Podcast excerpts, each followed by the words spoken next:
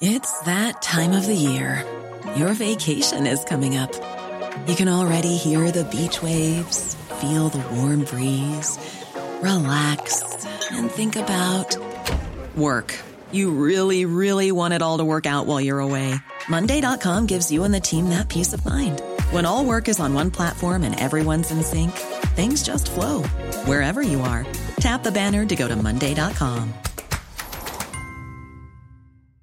There's never been a faster or easier way to start your weight loss journey than with PlushCare.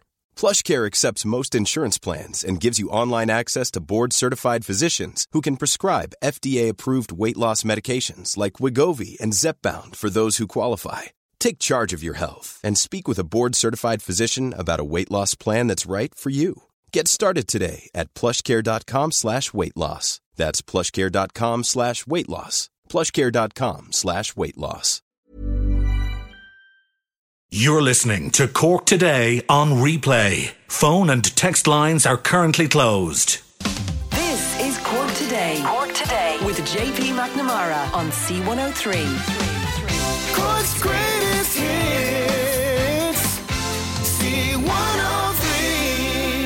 And a very good morning. Our lines are open 1850 333 103. You can text or WhatsApp 0862 103 103. And ahead on this morning's programme, we're going to hear, and we heard earlier this week uh, Crosshaven and the reports there of antisocial behaviour in and around the Crosshaven area. Well, it's now James Fort in Kinsale. It's becoming uh, what people are describing as a party central at the weekends. And we're going to speak to one local councillor because their fear is with litter and rubbish uh, being thrown around the place, and then you have the majority of people who are working during the week will go visiting at the weekends. They will arrive on to that area of Kinsale, and if they go and see uh, barbecues and rubbish and beer cans lying around, it may turn them off from visiting the area again. They don't want a knock on effect, a bad knock on effect for tourism. So we'll hear and we'll speak with Councillor Maria O'Sullivan on the show very shortly. Also, demand is growing for tickets for this year's All Ireland hurling final, and it's leading to Cork GAA fans to send in letters and checks to the uh, GAA HQ here in Cork uh, looking for these tickets to the All Ireland final. But and many of these might be, uh, you know, ex-Cork football and hurlers uh, and people who have been involved with the GAA. but things have changed and this year uh, they won't be sending things out the way they used to, as in they won't be taking checks for tickets. They used to do this a number of years ago, but with everything going on between COVID and whatnot, things are changing this year. Uh, clubs will be receiving their allocation as they do each and every year for the All-Ireland final. But we'll be chatting to PRO Joseph Blake of Cork GAA on what they are receiving while they need to tell fans not to be sending in checks looking uh, for tickets and letters looking for tickets for the All Ireland final. We'll speak to him this morning on the programme. And also a really interesting conversation we're going to have after 11 o'clock. And this is on the Gulf Stream. And there's a lot of talk this week on climate change. But the Gulf Stream, which we're very familiar with here in Cork, uh, the effects can be largely felt in West Cork and South Kerry. You'll be familiar with that if you ever have been to parts of South Kerry, and we know here very well Garnish Island, a typical example of Glengarriff. So uh, the talk is that while we all know what will happen with climate change and the coastal erosion and the effects that we've heard all week, the Gulf Stream could be potentially collapsing, which could lead to a massive change of temperature then for Ireland. We're going to speak with John Gibbons, who's an environmental journalist, and he also runs the website climatechange.ie. We'll hear from him later in the programme after 11 o'clock. And we're going to hear about a new brochure for the Charnival area, and this is a bit uh, to attract the tourists and th- these tourists who like to go and visit areas of history and heritage, and they're hoping to attract that type of tourist to uh, the Charnival region. We'll hear about that this morning on the program. Our movie review with Mark as well after twelve thirty, and we'll be continuing our series of Cork versus COVID, and we'll be hearing how the rollout of the vaccination program has instilled confidence in many, including a group of business owners on French Church Street in the city centre. We'll be hearing uh, how they have continued during the pandemic. Our reporter Murray Tuig took a visit to the city centre over the week. That and more to come between now and one o'clock. Plus, we play bonus bingo on the programme. Details of that very shortly. But I mentioned yesterday regarding house prices, and they're set to continue for the foreseeable future. And this mainly is not the usual way we see house prices increasing because now popular rural areas are outstripping urban neighbourhoods. And the trend of working from home and the scarcity of properties to buy is driving boom prices and it's driving them up in, as we know, here in Cork in coastal areas and also across the country then in the border and midland counties.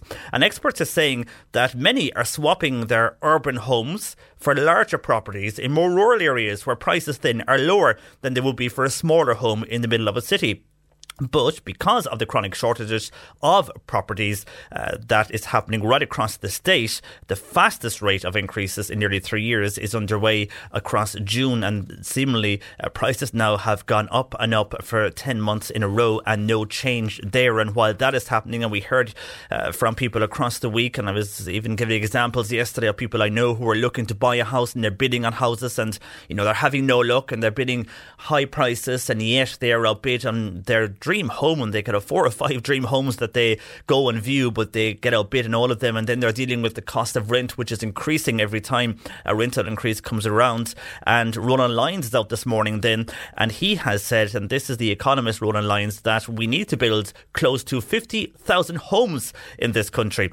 And we need to build them each year until at least 2050 if the housing stock is to reflect the current country's demographics. So uh, that's the plan, and that's the way housing is looking at the moment. And consumers, uh, we spoke to Derek Cassidy of Bonkers.ie earlier in the week about how energy prices are to increase uh, this winter and how you can combat those by switching around if you want to see if you can get a better deal and, and reduce the impact of the costs and, and the high increases. Well, consumers seemingly anyhow, no matter what we do, we're going to be hit by inflation.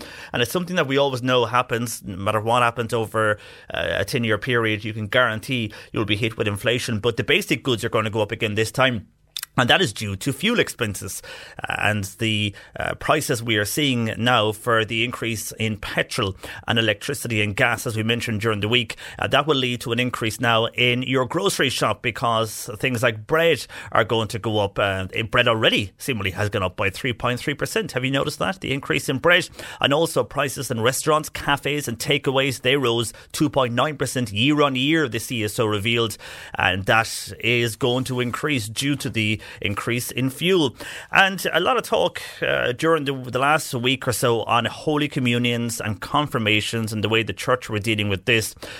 Well, a different type of news regarding the church is something that has come out from the Archbishop of Dublin, that is Dermot Farrell, and he feels that Christians should look joyful and not carry a funeral face or a sour puss uh, when they go along to church. Uh, he says our bitter thoughts and actions seep into our faces and infuse words with a caustic bite. People notice when they look at us at Mass that we are a bunch of sour face that we have a bunch of sour and not very happy faces, says the Archbishop Dermot Farrell.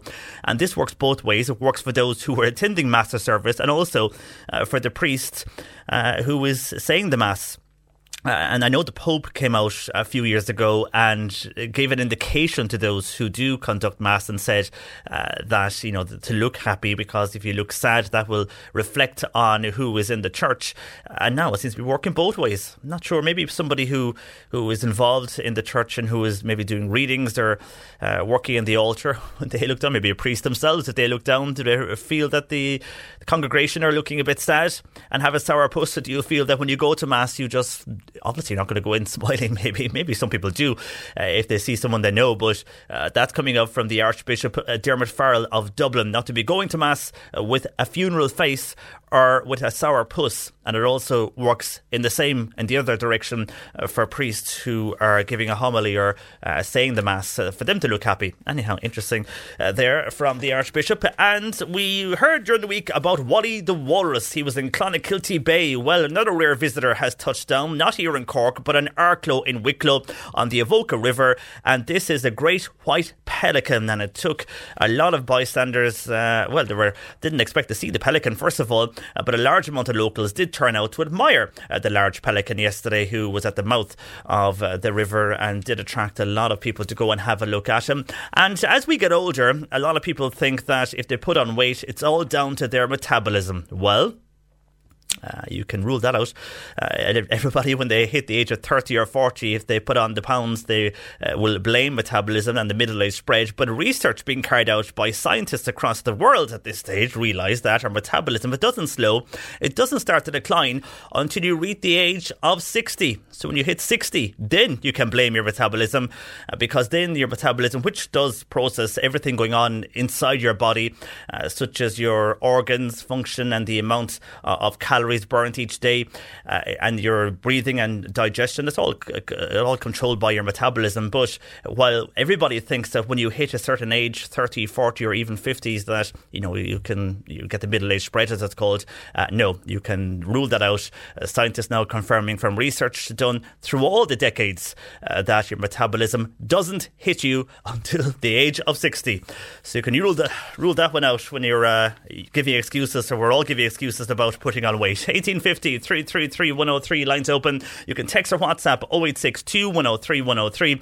And by the way, I mentioned there about the All Ireland tickets. Here at C103, we're doing our bit to get behind the All Ireland hurling finalists. And we want you, though, to give us a helping hand because Earlier in the week, I noticed I saw a lot of flags out and about in various areas. Tom, though, uh, who rang in to Bernie from North Cormac, said he felt anyhow he didn't see a lot of flags out and about, but where I was, uh, I did see them. Anyhow, uh, we're asking you now to show your support by decorating your house or business in the Cork area in the Cork colours. We want to you to go all out uh, with flags, with bunting, and to get very creative. And then when you have all your creativity done, if you can WhatsApp your photos of your creation, and this can be of your house or your business. We will give you 500 euro to the best house and 500 euro to the best business. We'd announce the winners on Thursday evening. You can WhatsApp your pictures to 0862 103 103, then listen in all week and check us out online as well. You can check out some of those pictures on the C103 socials and C103.ie. So get creative over the weekend to win C103. And I mentioned there the Bishop, this is the Archbishop Dermot Farrell of Dublin, who said people attending Mass should look joyful and not carry funeral faces. And it goes the same way for uh, priests then who are saying a mass or uh, if you're going to a service or whatever church you're going into.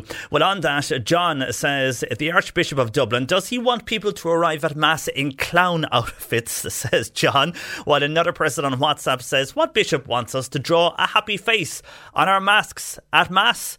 Uh, well, that's a very good point for that WhatsApper. Many people, everybody going into a church now is wearing a mask, so you won't see their smile or what way they're uh, they're um, conducting their face because it's covered with a mask. Maybe you smile through your eyes, not too sure. Anyhow, uh, thank you for that on WhatsApp and indeed on phones to Bernie 1850 333 103. Good point though. If you are going to mass now, you're wearing a mask, so you won't see the the posts people are making. But maybe he just wants people to be happy going to Mass, regardless of what is under the mask. You can text or WhatsApp 0862 103 103. Uh, very shortly, we are going to be dealing with the issue of antisocial behaviour and indeed uh, what seems to be turning into a party central place at the weekend, James Fort in Kinsale. Uh, every day this week, on the show, we are playing bonus bingo because you can now play C103 bingo every day for cash prizes on C103. And to celebrate this, we're giving you the chance to win a fabulous hotel stay thanks to the NCBI. Every day this week, I've been calling out three numbers across the show. What you have to do is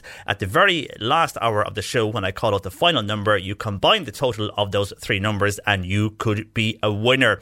Uh, we'll be making the draw today of all those who qualified across the week. We'll look for another qualifier today and you could be in with a chance to win a 400 euro hotel voucher. And that can be used at any Clayton or Maldron hotel uh, right across Ireland. So your first number for today is number nine. Okay, number nine, write that down.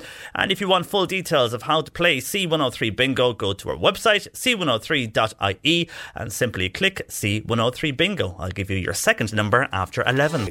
Cork today on C103. Text or WhatsApp Patricia with your comment. 086 103 103. We heard earlier in the week about antisocial behaviour in Crosshaven. Well, James Fort in Kinsale has become like party central at weekends according to Councillor Marie O'Sullivan, who's based in Kinsale, and she joins me. Good morning to you, Marie.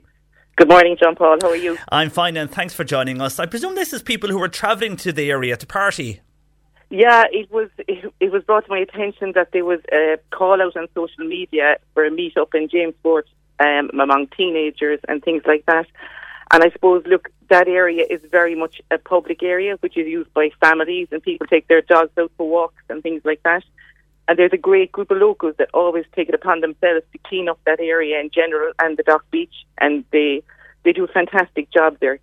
And you know, it's it's more of a safety concern rather than anything else, John Paul, because as well we know where there's water near, it's always a danger, and especially for people coming to an area when they're not used to living near the sea and they don't know the dangers of the sea.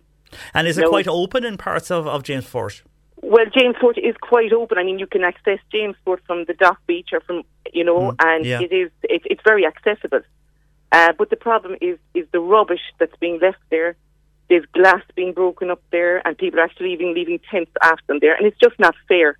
And a group of volunteers who go up there just to keep their public space and their pride, they've pride in the local area, and they love to see it clean so that people can, everyone can enjoy it. So it's look, it's down to personal responsibility.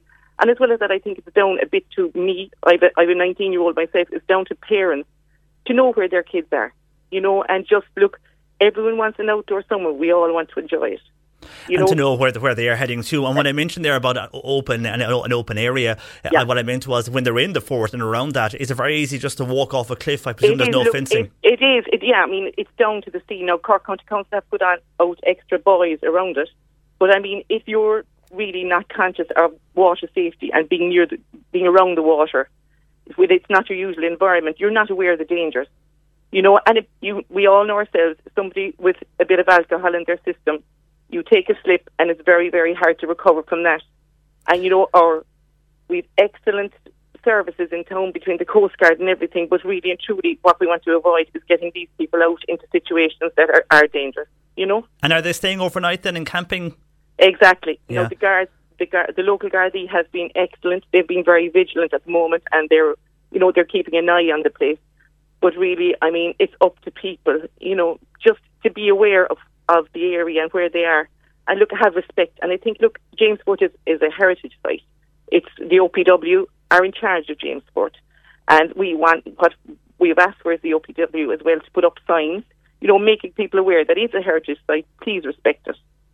And you mentioned there about the rubbish left behind, such as beer cans, and yeah, I'm sure the, the yeah. barbecue remains are yeah. left there too. Absolutely. I mean, then you have the issue of those who are visiting at the weekends, you know, exactly. right over Cork, who are going to this area of Kinsale.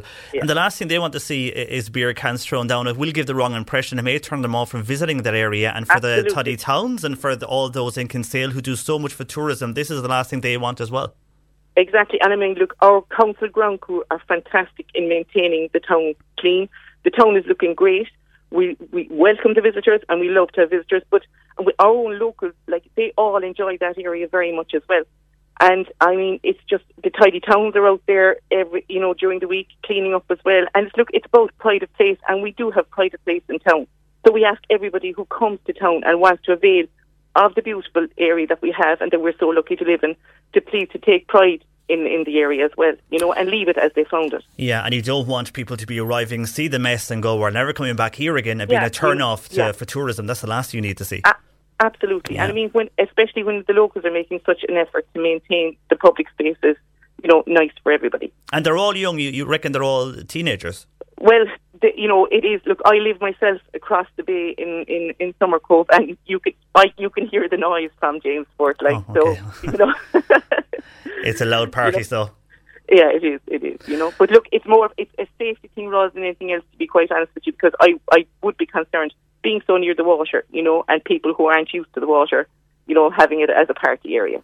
Yeah, we don't want to have a tragedy no, on one of the weekends no. uh, for the remainder of this month uh, due no. to something like this. Uh, for the moment, Marie, thanks for joining us on that. Thanks Hopefully, this will send out the correct message, and uh, those with, with yeah, young people going there that they will realise where they're going, and exactly. also for those who are going not not to destroy the area and not to do what they are doing there. Uh, exactly. for the moment, Marie, thanks for joining us thanks this morning. Uh, take care. That is Councillor Marie O'Sullivan there, who's based in Kinsale on that issue of what James Fort at the weekend weekends. As you heard, she lives nearby.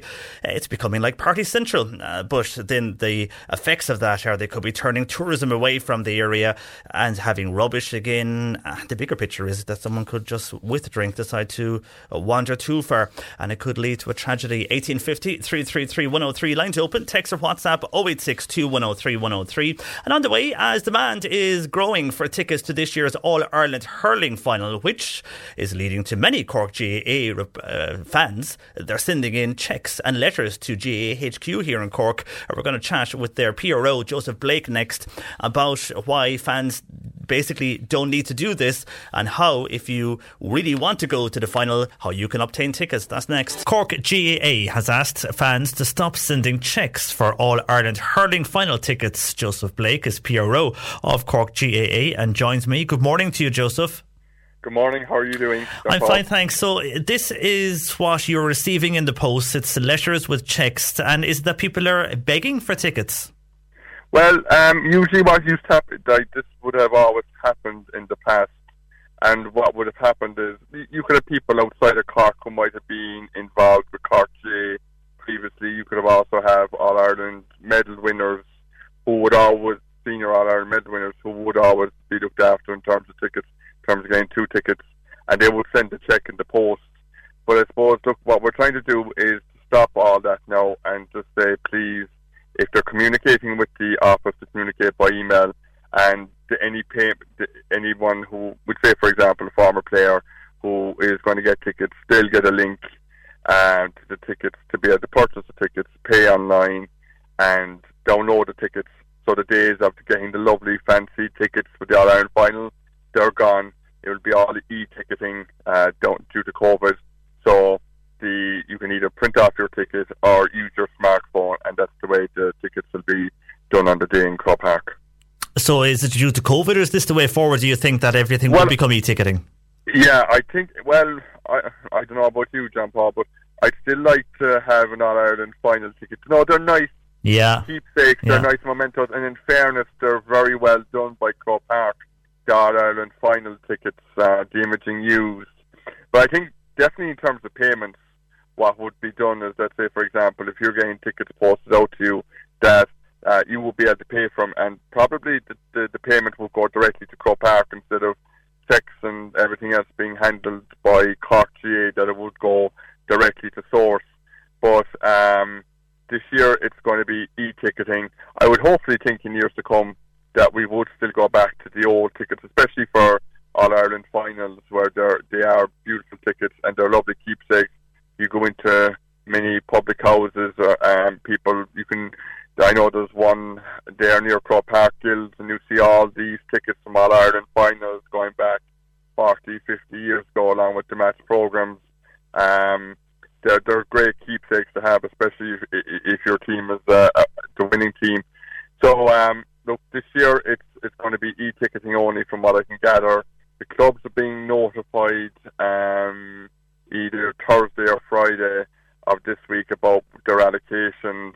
So hopefully, by the time people are listening to this, uh, the clubs are being notified. The vast, vast majority of the tickets will be distributed uh, through the clubs. So uh, it's just a little over a week to go now, so it's all systems go. It is indeed. And for those that are sent to the clubs, are they then physically sent, or is this another e-ticket affair? Yeah, it'd be e-ticketing. So the, the ins and outs of it now would be handled by the Cork GAA office. So um, the clubs will be notified how many tickets they're going to get. I'm sure that they're already doing up lists as to, as to how they're going to distribute to the, the tickets to the clubs so it all varies. Senior clubs get a certain amount, intermediate clubs get a certain amount, and then junior clubs get a certain amount, and then they're um, per affiliation. So, say for my example, my own club, Absco, we're only a, a single uh, affiliated club, so we'd only get X amount, while a club like, we just pick St. Columns, who are only down the road from me, they're both hurling and football. They get they, they get a dual allocation. They get double uh, they get they will get two allocations because they're a dual club. So Atco would only get a single allocation. Uh, a dual club would get a, a dual uh, a double allocation. And then it's pressure from either members or others who will approach their local club and ask them if they have a ticket or, or the way tickets are given out. Probably differ from club to club, but the pressure's on the clubs then, really, isn't it? Yeah, no, I would imagine it probably would be, we'll say, for example, committees, we'd say a club executive, and then uh, it worked its way down, probably manage, say, team management and players and all that. But um, it, there's always a kind of a mad panic at the start, uh, in tar- at the start of the All Ireland final week as the tickets as to when actually getting your hands on them and people don't actually believe they've got a ticket until they physically have the ticket in the hand because there's always last minute scrambling. And I suppose the other thing to factor in and people have to realise is that it, we're only we're running at less than half capacity in Croke Park, where normally you would have an 82,000 capacity. We're only at 40,000 on All Ireland final day. And then, like Croke Park are going to have to, they obviously have sponsors and their own obligations to meet. So before the tickets are divided amongst Cork and Limerick, and usually every year there's tickets sent out to um, we would call them all the units for the clubs. Mm-hmm. So we'd say, for example, Cork and Limerick are in an All Ireland final. People in all the 32 counties and overseas units would get tickets. I would imagine that's going to be cut, but as to how much, I do not know. That's for Croke Park to to confirm and decide. So, so the days uh, of whereby you might not get a ticket locally here in Cork, but you'd always hear people saying, "I know somebody in County Clare. You know, they're not in the final. I go to their local yeah. club. They'll give me a ticket." That might not be the case for this year. You reckon? Yeah, um, that could be, or else where they might have got, where that club in Clare might have got six tickets, they might only get two. But you also have to factor in there was bits of swapping, so maybe where you could say to uh, a gentleman or a person up in Dublin or Kerry if you're in the football final, I give you my football tickets. If you give you if you give us the hurling tickets, oh yeah, you know there used to be a bit of swapping going on. I know, especially we say, for example, Cork and Kerry clubs maybe along the border. If Kerry were in a football final, Cork were in a hurling final, there would be swapping going on tickets, um, and that would be done throughout the clubs or through individuals. But we mightn't then Cork, we mightn't get many tickets or any tickets for the football final. So we won't be in it. Clubs in Cork mightn't be in a position to do any swaps. And also the fact is, uh, the All Ireland, we won't. You take for example, Kerry Tyrone aren't playing until the day before the All Ireland. Their their semi-final isn't done until the All Ireland the day before the All Ireland hurling final. So you won't have time to maybe look doing a swap with uh, Kerry or Tyrone that you might have to see Dublin and Mayo are playing this weekend but uh, I, I don't think there will be so much swapping going on this year, and especially when there's no physical tickets, it's, it's linked, you know. Yeah, it's so going to be harder. Might, yeah, it's going to be a lot harder. So it's um, look, hopefully, I always say, look, hopefully the people come three thirty on Sunday week, the people who deserve to be there will be inside the gates of uh, Croke Park uh, for throwing. That's what I that's what I would be hoping anyway. But look, it, it's um, and I must give great credit to the staff inside in Páirc Uí Chaoimh. Usually, what happens, John Paul, there would be a turnaround of three or four weeks to organise, to put a plan for an All Ireland final. Um, there's only two weeks, less than two weeks this time, and the, the staff in Páirc Uí Chaoimh are doing tremendous work. And there's, it's only when, I suppose, um, I suppose I'm on the, in the inside this year, um, being involved in the whole being on the as PRO, being involved. I have my part to play in terms of the media. The ticketing is obviously a big part, but there's there's about a hundred different moving parts um, involved in an All Ireland preparation in terms of ticketing, media, um, all different obligations. Obviously, the preparation the team, travel arrangements, all that kind of stuff. There's a lot of things that would normally happen on an All Ireland final weekend, like a banquet and stuff like that, that won't be happening this year uh, possible homecomings that won't be happening this year.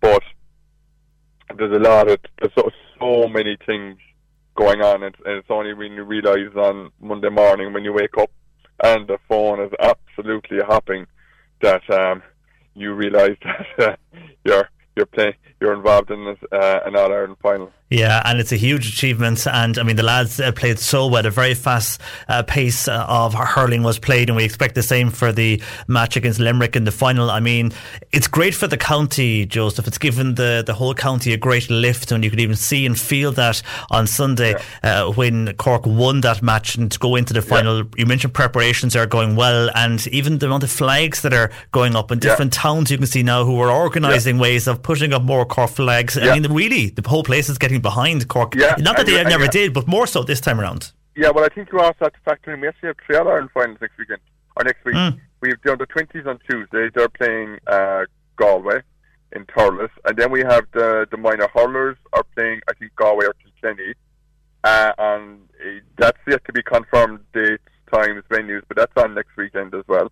And we we obviously have the senior hurlers, but our our minor footballers won the Munster title on Wednesday night, defeating Limerick, and they've got an All Ireland semi final on um, on the weekend of the All Ireland hurling final.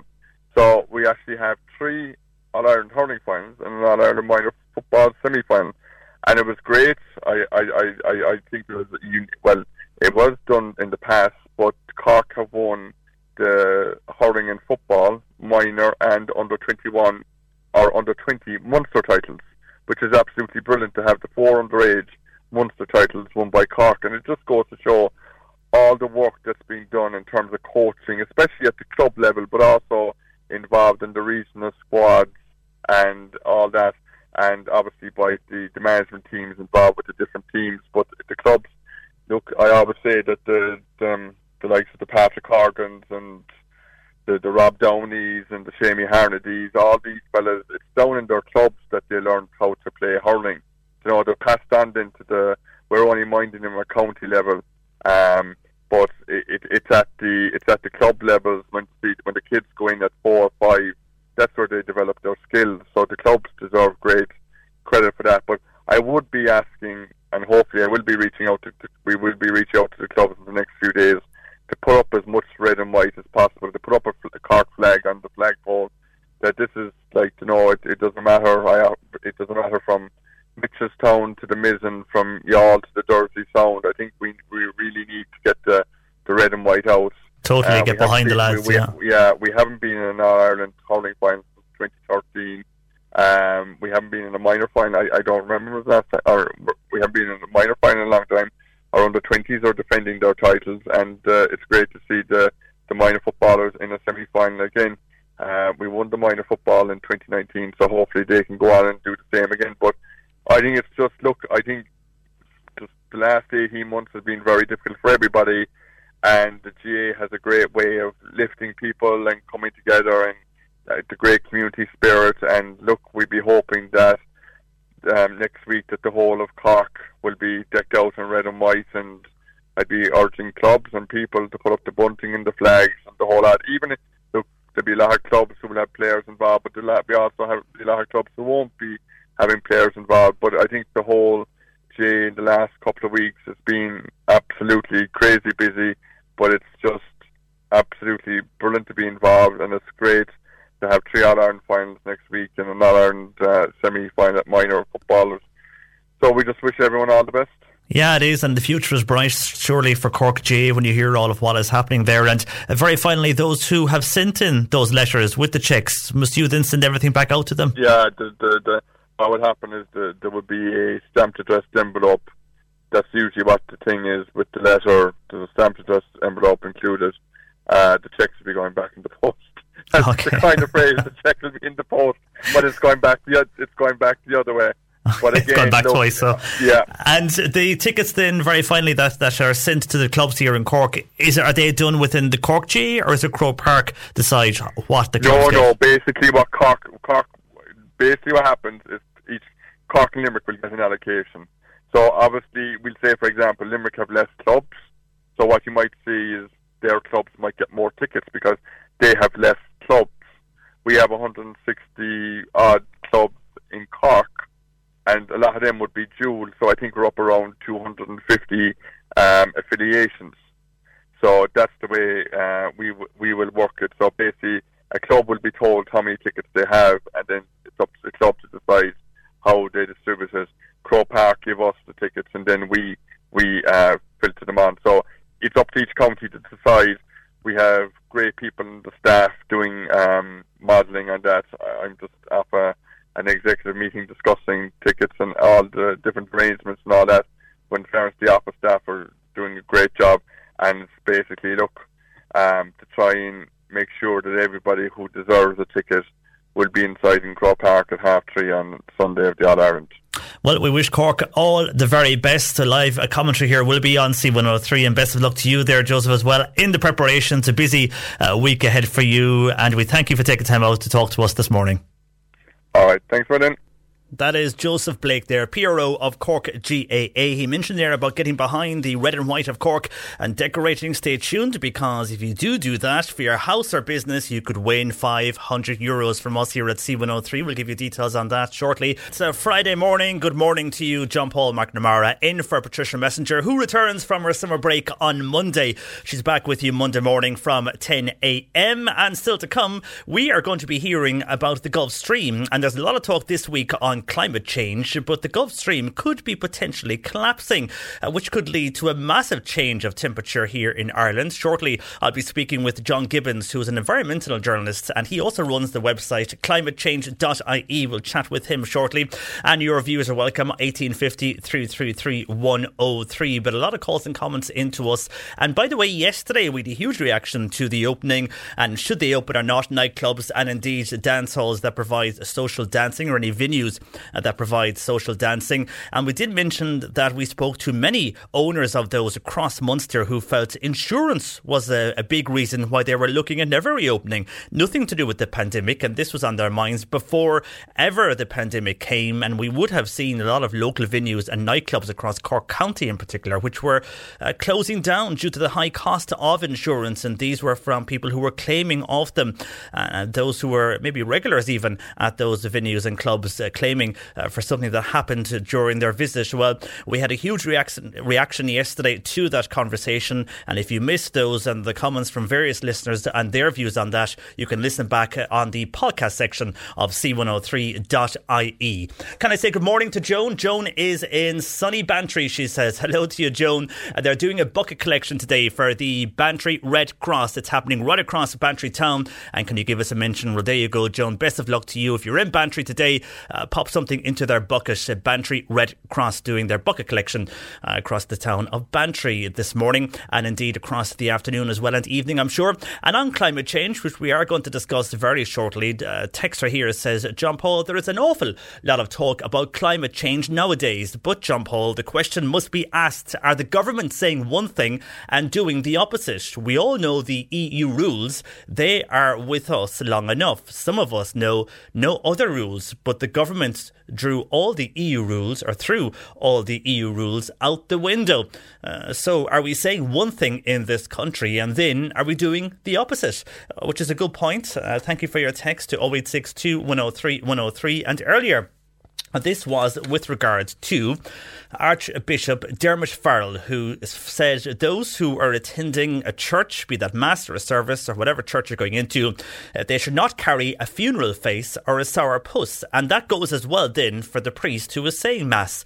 Uh, and we had a, big reaction at the start of the show to this. Uh, just a few more have come in on this. First of all, Mary saying, in, in a way, I agree with that priest. And I also agree with your earlier texter to say, how can anybody know if you're smiling or not these days as everybody in the church is wearing a mask. But I do feel some people are now just going uh, to either service or mass because it's part of their routine. They feel they have to go, but they should be going for the reason and the teaching of the church, not just because they feel uh, they've been doing so for the last 50, 60, or 70 years. That's the wrong reason to go. Maybe they're the ones with these sour puss, says Mary. Uh, while Declan says, in relation to happy faces at Mass, I attend Mass on Sundays in Dunmanway, and our local priest is Father Raphael. He smiles at the congregation and he does smile all through the Mass. At the different stages of the Mass, he would look down at the congregation with a warm smile before continuing on with the Mass. He certainly put a smile on my face and people left Mass after smiling at each other. Uh, so he's one who is uh, big time bringing the smile factor and indeed the positivity factor to the church. Thank you, Declan. In Dunmanway on text to 086 103 103. We spoke there with Joseph Blake, who's PRO of Cork GAA on the All Ireland tickets, and the hunt is on now to get those tickets. Well, a person here on text says, Hi, John Paul. I was to get two tickets for the All Ireland semi final through my club, and I waited for an email from Croke Park confirming my tickets and payment, but it never came. And I was the only one, along with another member, that did not get them due to an error. And when I emailed Cork County GAA, I was told to go on Ticketmaster ASAP to try and get tickets. And lucky, I did get tickets from a cousin. So hopefully, if I'm lucky enough to get tickets for the All Irelands, that won't be the same issue and that same error won't occur for me. Hopefully not. Uh, thank you for your text to 0862 103 103. And a question then came in for Joseph Blake, and it unfortunately just came in when he was uh, finished with us. But we have got it back onto him and we're waiting for him to come back with a reply in this. Someone else may know as well. If someone with a county board season ticket, if you have one of those, are you then allowed to purchase a ticket for the All Ireland. So the person's asking if you have a county board season ticket, you then are allowed to purchase a ticket for the All Ireland. Uh, we've checked that with Joseph. We're waiting for him to come back to us on that, uh, and we'll let you know what the answer is. And on weight, earlier on we were discussing a report and a study that has come out to find that people uh, who blame adding on the pounds or maybe uh, believe they're getting the middle age spread in their 30s or 40s, uh, that they're wrong because because uh, it's seemingly, according to a group of scientists, that they say uh, your metabolism it doesn't slow down at that age. It doesn't decide. It doesn't decline uh, until you're 60. So it's not 30 or 40s your metabolism starts slowing down. It doesn't decline until you're 60 plus. Well, a texter here says, I think that theory is wrong because if that is the case, why have people in their 40s got belly fat? I think it's in your genes, to be honest, when it comes to uh, your weight, says that texter. Um, you can have your own decision on that if you agree or disagree with that. But according to the scientists, they say if you're one of these people who is blaming uh, the extra pounds on the middle age spread, this is they're quite blunt about this. They say the most likelihood is because people are simply eating more that's the reason you're putting on the pounds. Nothing to do with your metabolism, say these group of scientists. They say that happens from 60 plus, so there you go. And uh, I have a text in here saying, Hi JP, from a Skibbereen listener. If anyone, or does anyone know if the passport office is open or is the Passport Express available? Uh, well, for that listener in Skibbereen, we have checked with the passport office through the Department of Foreign Affairs and uh, the public offices, they still remain closed in Cork and indeed in Dublin as well. And staff, though, are working and processing passport applications. The only way you can apply, though, is online. And if you go to their website, you can uh, go online and apply for a passport. Passport Express is open. The turnaround time is estimated at eight weeks, and these applications cannot be um, done sooner. So if you need a, a, passport sooner, you're asked to contact Passport Online. They can't forward things up Passport Express for anybody at the moment, but that is open. So you can go via Passport Express or you can use Passport Online. Uh, that is a very good service. And the reason we know that is because uh, people who have used that service have said that to us. They have said to us that in the past they have gone and used that service and they've realised uh, that when they have gone online, uh, they fill in their details. The photo can be a bit tricky, uh, but if you get some help with that, sometimes filters automatically appear in, um, on cameras. And what happens is if there's a filter automatically built into your camera, then the website won't take that photo. You have to take it again. But overall, anybody that has used the online service has come back to us saying they've got the passport within a week or two. So Anyway, hopefully that will help you there on that Skibbereen listener, but public offices do remain closed. Uh, 1850 333 103, lines open. You can text or WhatsApp 0862 103 103. And I mentioned there our chat with Joseph Blake, the PRO of Cork GAA, and he was asking people to get behind, and I know they'll do more of this next week, uh, get behind the All Ireland hurling finalists by putting up the red and white and bunting for Cork. And we're asking you the very same thing because we're asking you to show your support by decorating your your house or business in the Cork colours. Uh, we want all your flags and bunting out and about, and we want you to get creative with those because then, when you get creative and you have your creation finished, we will give 500 euros to the best house and 500 euros to the best business. How do you take part? Well, we'll announce those winners on Thursday evening, but if you can WhatsApp your pictures to 0862 103 103, then listen in all week and check us out online because on on our C103 socials and indeed on c103.ie. We will have pictures up uh, from the most creative houses across Cork who deck their house or business out in the Cork colours. And you just WhatsApp your pictures to us. We'll announce the winners on Thursday evening next. 500 euros for the best house, 500 euros for the best business. Wouldn't that be nice? So get decorating and get creative across the weekend. And uh, of course, across the week, we're playing bonus bingo here on the show. I gave you your first number just after 10 o'clock. Here is your second number. Uh, this is your chance to win a fabulous hotel stay uh, with our bonus bingo giveaway. Thanks to the NCBI, you could be winning your way uh, with a 400 euro hotel voucher to any of the Clayton or Maldron hotels in Ireland. Thanks to the NCBI, your second number is 24. 2 and 4. Uh, that is your second number, 24. Write that down. I'll give you your final number after midday. And you can join the former Irish international and Manchester United player Denis Irwin. He joins Trevor Welch this weekend on Premier League Live. It's on tomorrow on c103.ie and the C103 app, and they have live coverage of Manchester United versus Leeds at 12:30, Chelsea and Crystal Palace from 3, and Norwich and Liverpool from 5:30. Premier League Live from midday with Trevor Welch on c103.ie and the C103 app with now stream live live Premier League action with a Now Sports or Sports Extra membership. C103 Jobs. And on our job spot for today, we have opportunities including a qualified electrician is required for domestic and commercial projects. You can email your CV to Samantha at davidbradleyelectrical.ie. A childminder is wanted for the Ballyclough area for school collection, home, and dinner. You can contact the number here 086 319 4466 for further details. And a PSV driver is wanted for a school run in the Ballineen area. Contact 087 0928901 for further details. You'll find these jobs and more online now. Just go to c103.ie forward slash jobs. You're listening to Cork Today on replay. Phone and text lines are currently closed. Want to know what's happening in Cork? You're in the right place. This is Cork Today on C103. Changes to the Gulf Stream could lead to catastrophic changes in Ireland's weather. We're very aware here in Cork of the Gulf Stream, and it's often spoken about of when people visit Garnish Island off Glengarriff. Well, John Gibbons is an environmental journalist. He has the website climatechange.ie, and he joins me this morning. Good morning to you, John and he was there, but he is gone now. He can't hear me, so we might check is uh, John maybe on the phone there rather than the system we were about to use. And it is an interesting topic about the Gulf Stream. We'll get back to that very shortly.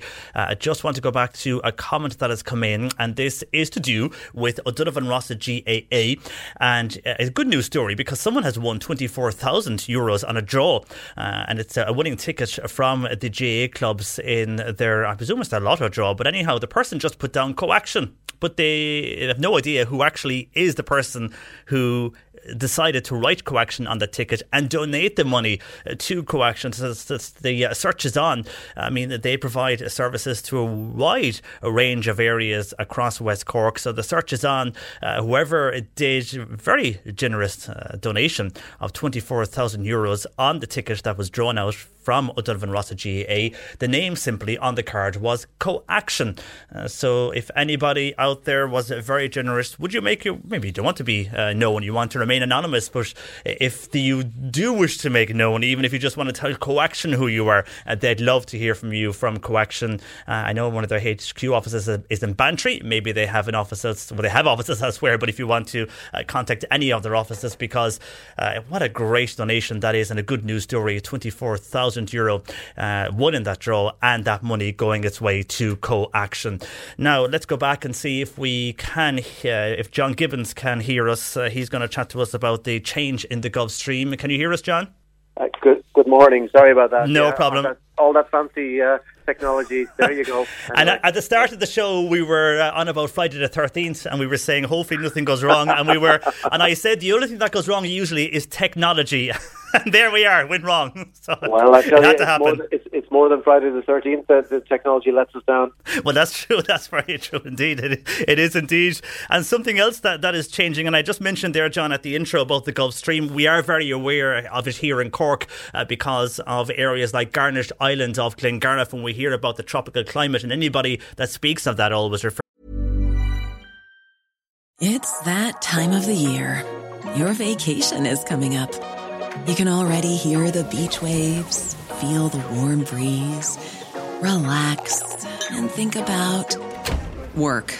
You really, really want it all to work out while you're away.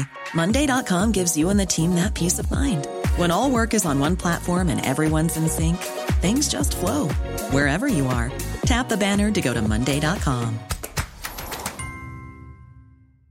This Mother's Day, celebrate the extraordinary women in your life with a heartfelt gift from Blue Nile. Whether it's for your mom, a mother figure, or yourself as a mom, find that perfect piece to express your love and appreciation. Explore Blue Nile's exquisite pearls and mesmerizing gemstones that she's sure to love. Enjoy fast shipping options like guaranteed free shipping and returns. Make this Mother's Day unforgettable with a piece from Blue Nile. Right now, get up to 50% off at BlueNile.com. That's BlueNile.com. When you make decisions for your company, you look for the no brainers. If you have a lot of mailing to do, Stamps.com is the ultimate no brainer. Use the Stamps.com mobile app to mail everything you need to keep your business running with up to 89% off USPS and UPS. Make the same no brainer decision as over 1 million other businesses with Stamps.com. Use code PROGRAM for a special offer. That's Stamps.com code PROGRAM. To the Gulf Stream, and I mentioned that the changes that could occur to the Gulf Stream could really change our weather here. I mean, first of all, just explain the workings of the Gulf Stream. Sure. I suppose the first thing to, to say is that the Gulf Stream, which we, we, we kind of associate in the Northern Hemisphere, is, is uh, I guess, uh, an underwater gigantic current. It's about you know 100 times more, 500 times the size of the Amazon. It's absolutely enormous. And it transfers a huge amount of heat energy from the tropics up to the northwestern Europe. Now, it's part of a global, what's called the ocean overturning system. So this is a really complicated combination of warm, salty water uh, at the surface in, in the Caribbean. Uh, traveling traveling northwards and eventually sinking and, and becoming more fresh. So uh, it's a huge system, and this, this system, by the way, is, it is global. If you think about it, the world's oceans, the water that you described that, that laps past Garnish Island, 500 years ago, that same water will have passed by Antarctica, and maybe 700 years earlier, it passed around Australia. So the global oceans are, in fact, one continuous body of water, and the and the, the what drives them is this global ocean current system. It's it's absolutely vast. It's it's, it's enormous, and what matters from a European point of view uh, is what's called the Gulf Stream or the AMOC, and that essentially transfers this huge heat subsidy from the Caribbean area up towards Northern Europe. So, as you say, uh, Garnish Island is one of my favourite places, uh, and it has that wonderful semi-tropical feel. There's, there's plants and things that grow down around Glengarriff that don't grow anywhere else in Ireland because of this warming effect. And the best way I can describe it, it's like a, an energy subsidy. And our temperatures in Ireland are, we, we think of ourselves as a cold island, but if you draw a line of latitude from, from right to left and you look at Ireland on a map, when you go left, you encounter Newfoundland in Canada. Right now, Newfoundland, for anybody who knows it, you might remember the movie The Shipping News. Uh, that was set in Newfoundland, and what you'll remember from the shipping news is it is bloody cold. So typically in Newfoundland, seven months of the year or so are frozen over, right? So of course, things like agriculture, which require uh, temperatures above 7 degrees centigrade to grow grass, there is virtually none. Cork today on. Hello. Sorry, sorry, I don't know where that came from. Keep going. This, this, this, techno- this is what's happening Friday the thirteenth. I have no idea where that played out from. But uh, no, sorry, keep keep, uh, keep going there. No John. problem. Anyway, so if you took away the the subsidy, that heat subsidy from the Caribbean, we would essentially have the same climatic conditions because it is a curious thing. Ireland is quite far north. Uh, you know, you, a lot of people think we're, we're on about the same line of latitude as New York, but in fact, New York is on the same line of latitude as Rome. So, so northern north, northwestern Europe is quite high up which basically means that it is or should be colder. We basically should be a lot colder than we are based on our location. But because of the Gulf Stream, uh, we're not. Now, the big danger here, and this is what science has been warning us, is that this system has been slowing down. We know, for example, that it has lost about 15% of its velocity in recent years. And we know this because, well, because it's being measured uh, very carefully.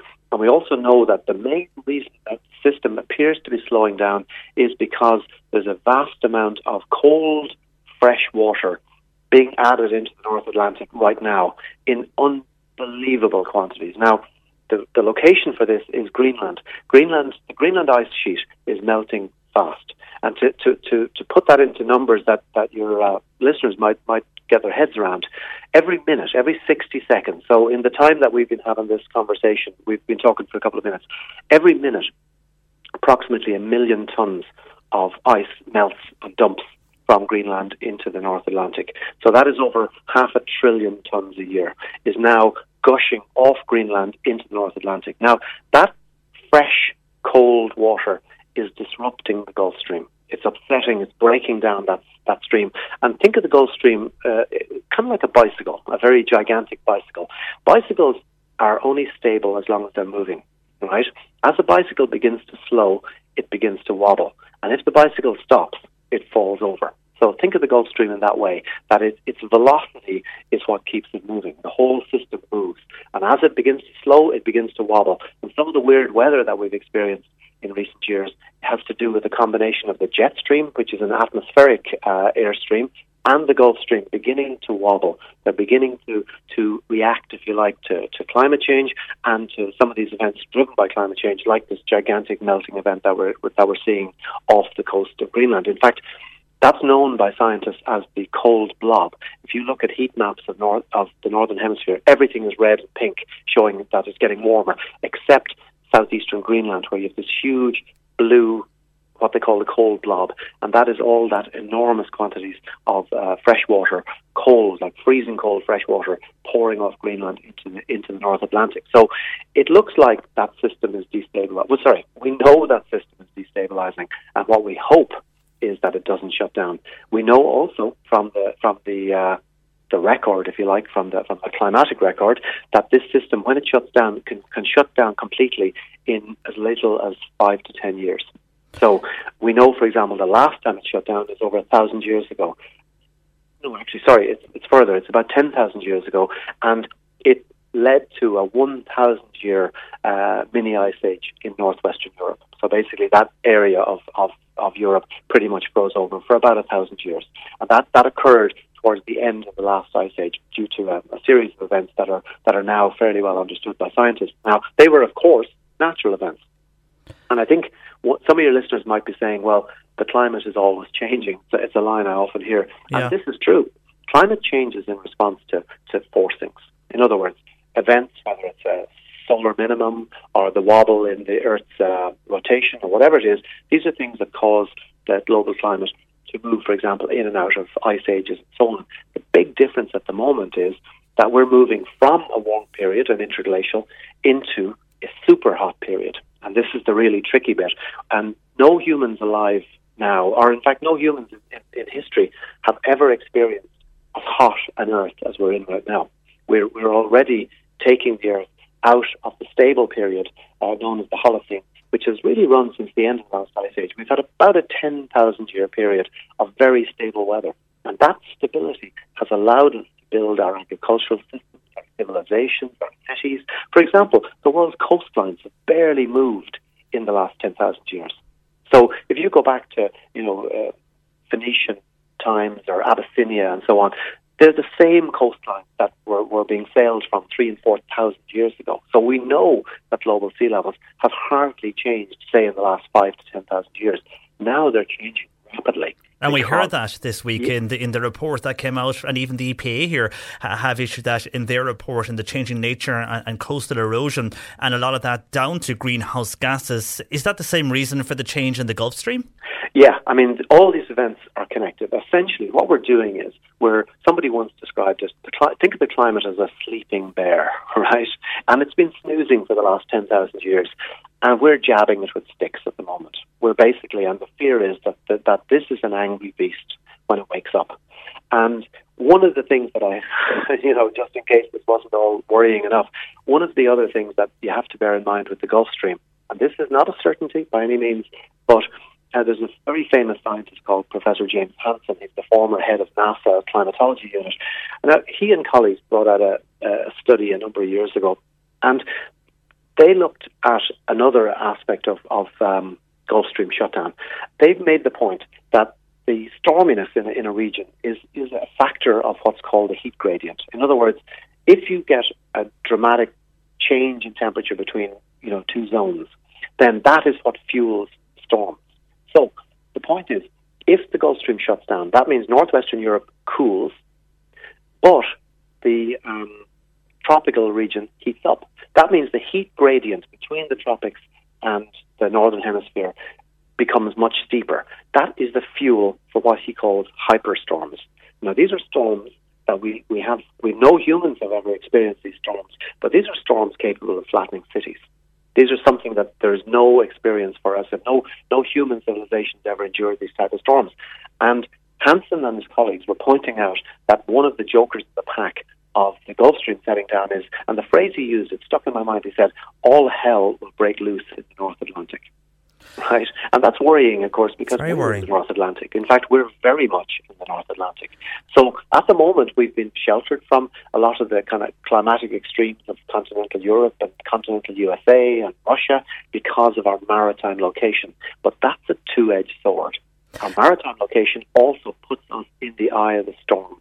If what Hansen and his colleagues say turns out to be correct, and, and let's be honest, we don't want to be betting on things like this. Uh, but the important thing is, what do we do about this, right? Uh, Yeah, how can, sure can this be reversed? I mean, everything you mentioned there with the Gulf Stream and the wider uh, climate changes, can at this stage it be reversed? Okay. Uh, I'm not going to talk for a second about reversal. What I'm going to talk instead is a really simple analogy, right? Let's imagine that we're in a car and we're speeding towards a wall. Now, can the car be reversed? No. You can slow down, right? You can reduce the, you know, you're going to hit the wall, and we are heading for a climate wall. But what you need to do is you need to hit the brakes, brace for impact, and try to reduce the damage.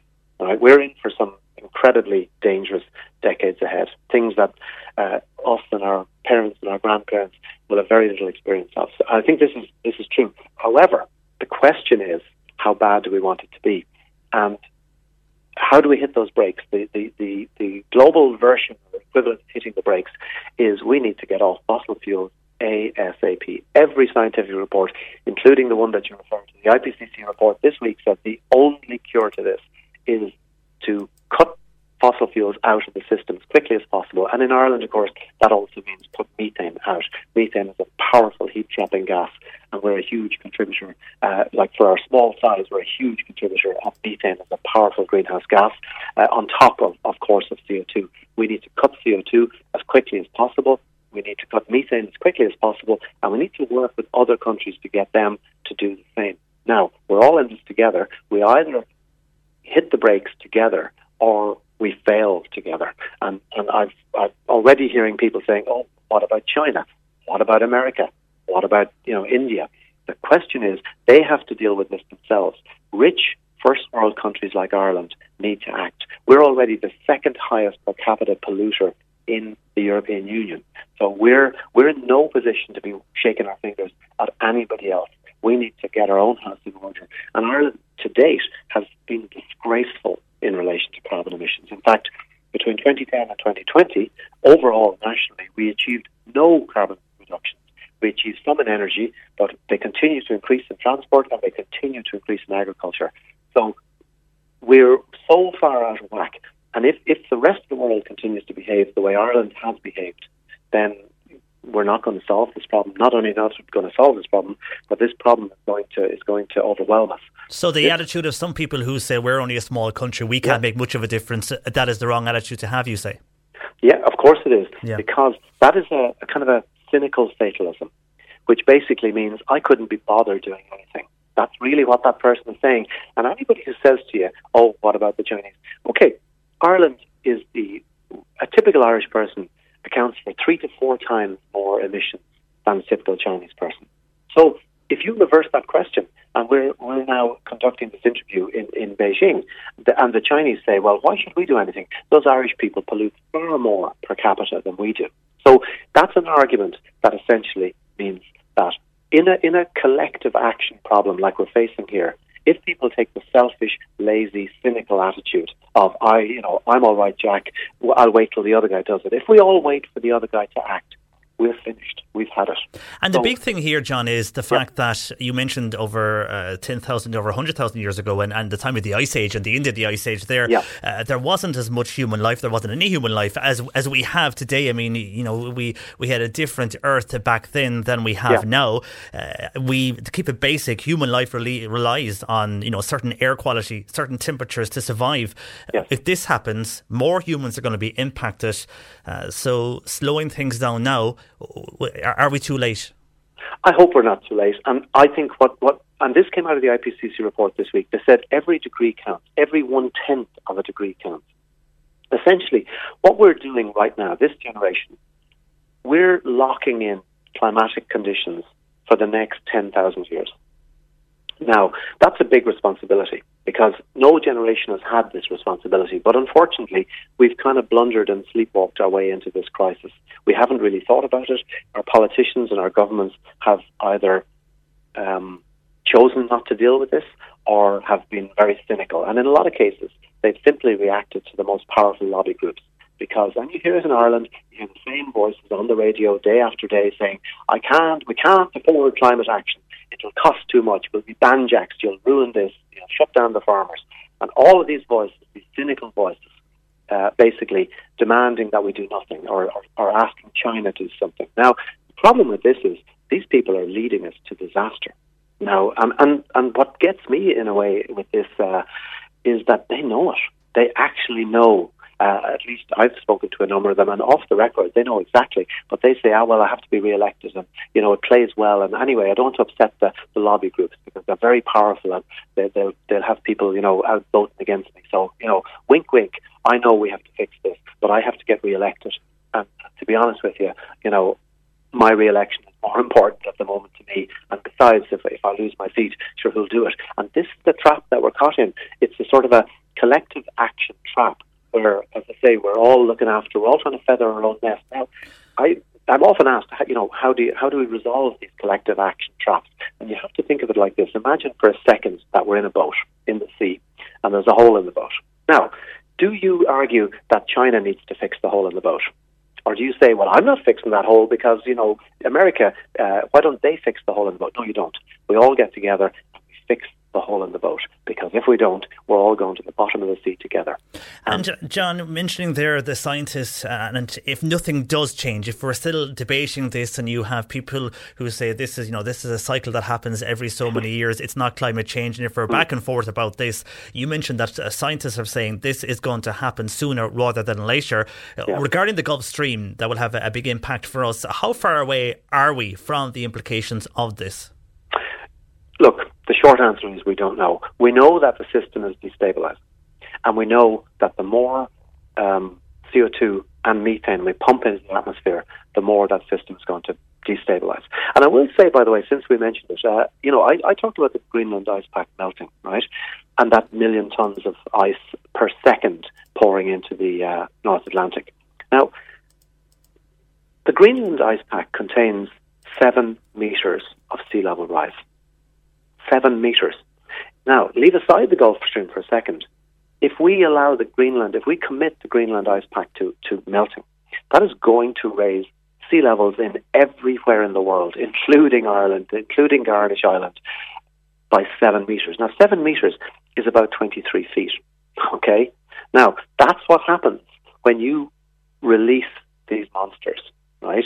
And I will say, as a, as a, as a cautionary tale, we know right now that the last time there was this much CO2 in the atmosphere, like global CO2 levels have gone up by about 50% versus pre-industrial. The last time there was about 420 parts per million of CO2 in the atmosphere was between 3 and 8 million years ago. Now, at that time, global sea levels were 20 to 30 meters higher than they are today.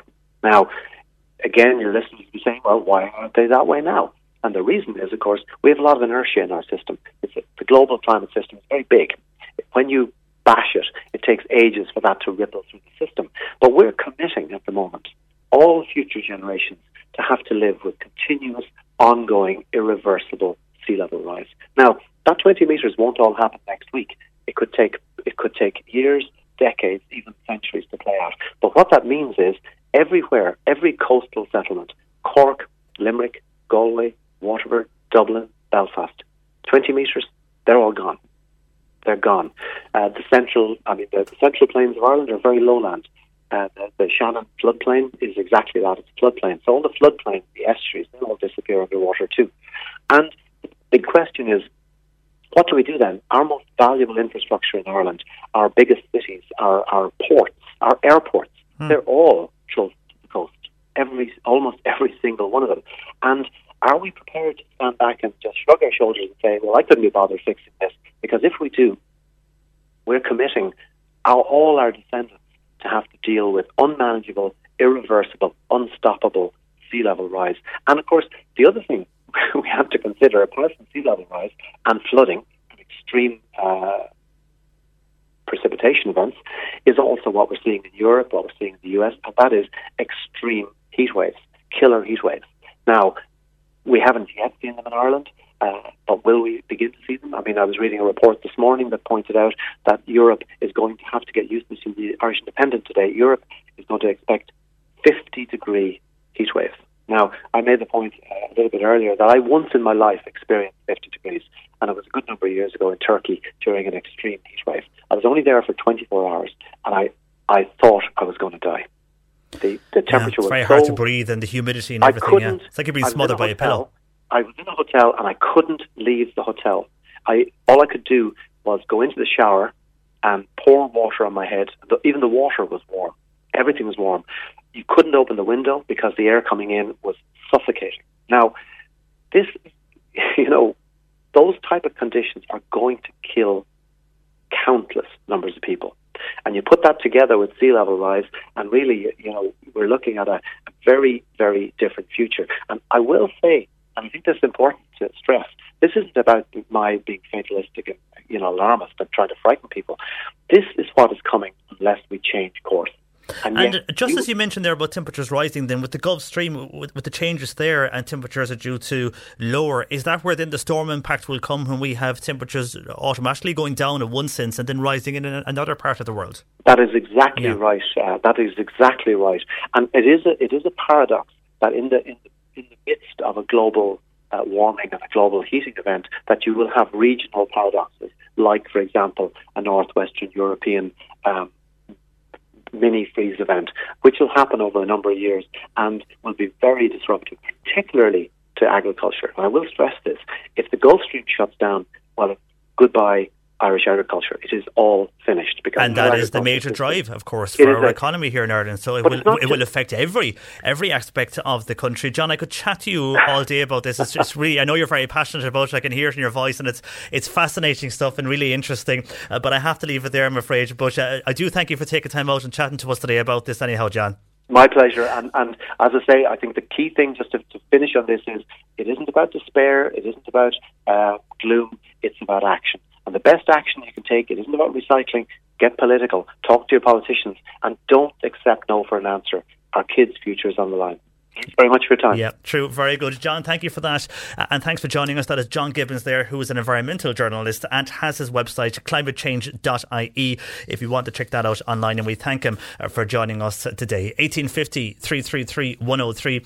Uh, your views are welcome. I can see mixed views coming in uh, on what John is saying. You can text or WhatsApp 0862 103 103. Cork today on C103. Call Patricia with your comment. 1850 333 103. The launch of a promotion promotional brochure for Charleville, which was assembled by members of the Heritage Society during the pandemic lockdowns, has been launched. Evelyn O'Keefe is the Heritage Society chair in Charleville, and she joins me this morning. Good morning to you, Evelyn. Good morning. I'm delighted to be on. and thanks for joining us. First of all, uh, this booklet, well done, Evelyn, on this and all they're involved in the Society of Heritage there in Charleville. I mean, it's a fantastic booklet. I've gone through it there yesterday, and there's items that I did not know about or uh, information about Charleville that I wasn't aware of. And I mean, this really sells Charleville as a destination now for heritage and history tourism because that area is growing. Exactly, and that's what we want people to do with their passing through Charleville, not just pass through, actually stop and, you know, look at the heritage and the buildings that are around them that you probably set in traffic a few times looking up, I wonder what that was, I wonder what that was.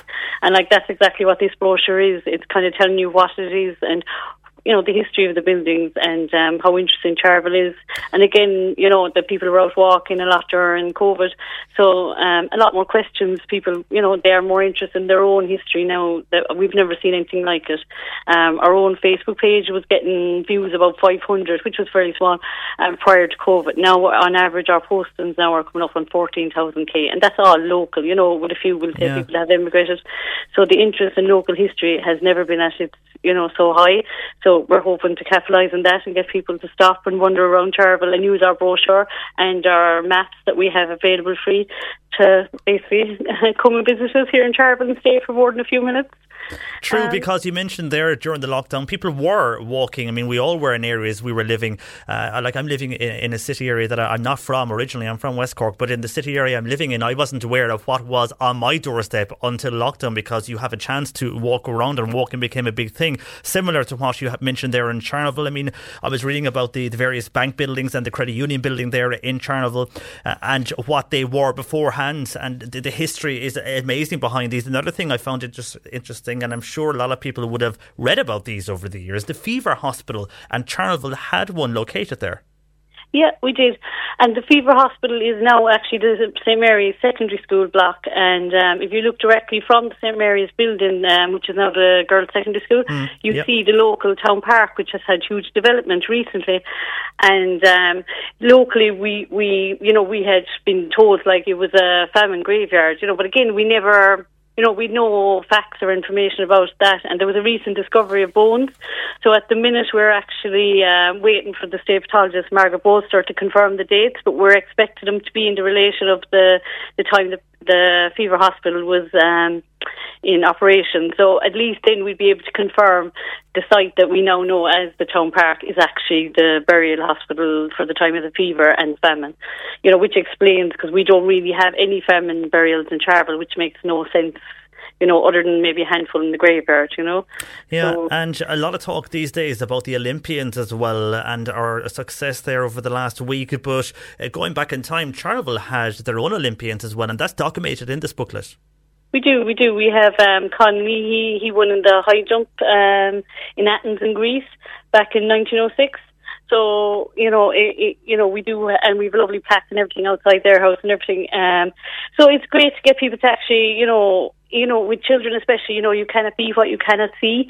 So what we're trying to show is these great people that have come out of the the streets and the laneways and the townlands of Charleville and how they have become Olympians and they have become ambassadors, you know, and they have become all these amazing things that there is no limit. You know, and they- you as you mentioned there about no limit staycations Yeah. are going ahead this weekend. Again, people will be you know looking around for places to go. Your booklet, where is that available in the Charleville area? I know it's online, but can people pick it up yeah, locally? it- yeah. On Saturday, Saturday all day Saturday, we have a pop up museum which is free. If you're Excellent. nothing to do on Charleville in front of the library, and we'll have loads of um, historic um, pieces from Charleville on display, and the brochure can be picked up there. But we'll also be dropping it into all tourist offices in the next week or so, and hotels and anywhere basically that will take it. we will have it. So people it's have no excuse. Brochure, you can keep an eye out for it. they, they- they can find it anywhere basically in Charleville. Yeah, Uh, Evelyn, yeah. it's a fantastic publication. Well done to you and all there involved in the Heritage Society. It's a credit to you all. Uh, so much of interest for people who are looking to go to Charleville and the area there, or even from the area and haven't realised what's on their doorstep. Uh, as you say there, when we're stuck in traffic next time, get out and walk around Exactly, and uh, check exactly. Charleville out. Uh, Evelyn, thanks for joining us this morning. Thank you. Thank you. The best of luck with it. Bye. So bye bye bye. Take care. Evelyn O'Keefe there. She is a chair of the Heritage Society in Charleville. On that booklet, you can pick it up in many locations in Charleville and check out uh, the area. So much history and heritage around that area of North Cork. All this week, we are playing a bonus bingo because you can play C103 bingo every day for cash prizes here at C103. And to celebrate, we're giving you the chance to win a fabulous hotel stay. We've been doing this all week, week thanks to the NCBI. And everybody that has won so far is in the draw, which will take place between now and one. You could win yourself a 400 euro hotel voucher, and it can be used in any of the Clayton or Maldron hotels right across Ireland. I gave you two numbers earlier. This is the final bonus number. When you get this number, combine the total and text in your name, where you are, with the full total. The number is 35, 3 and 5.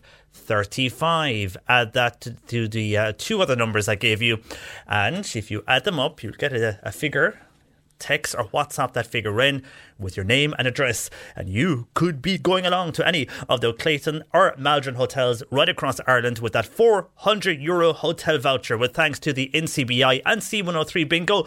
And if you want full details on how to play, go to our website, c103.ie, and simply click C103 Bingo. We spoke there to John Gibbons, the environmental journalist, and indeed he runs the website uh, climatechange.ie on what is happening with the Gulf Stream, how we could potentially collapse, and the wider view of climate change right across the world. Uh, on that, first of all, a lot of people texting in because myself and Ken Tobin were having a conversation earlier on the breakfast show about Friday the 13th, and uh, Ken is very superstitious, and uh, apart from being superstitious, things were going wrong for him he had a puncture, and just in general, things were going wrong all morning for him. And he said he was going home and staying indoors all day, and he was asking me about my feelings on it. And overall, things usually go okay on Friday the 13th. My main worry is technology, I said to him on air.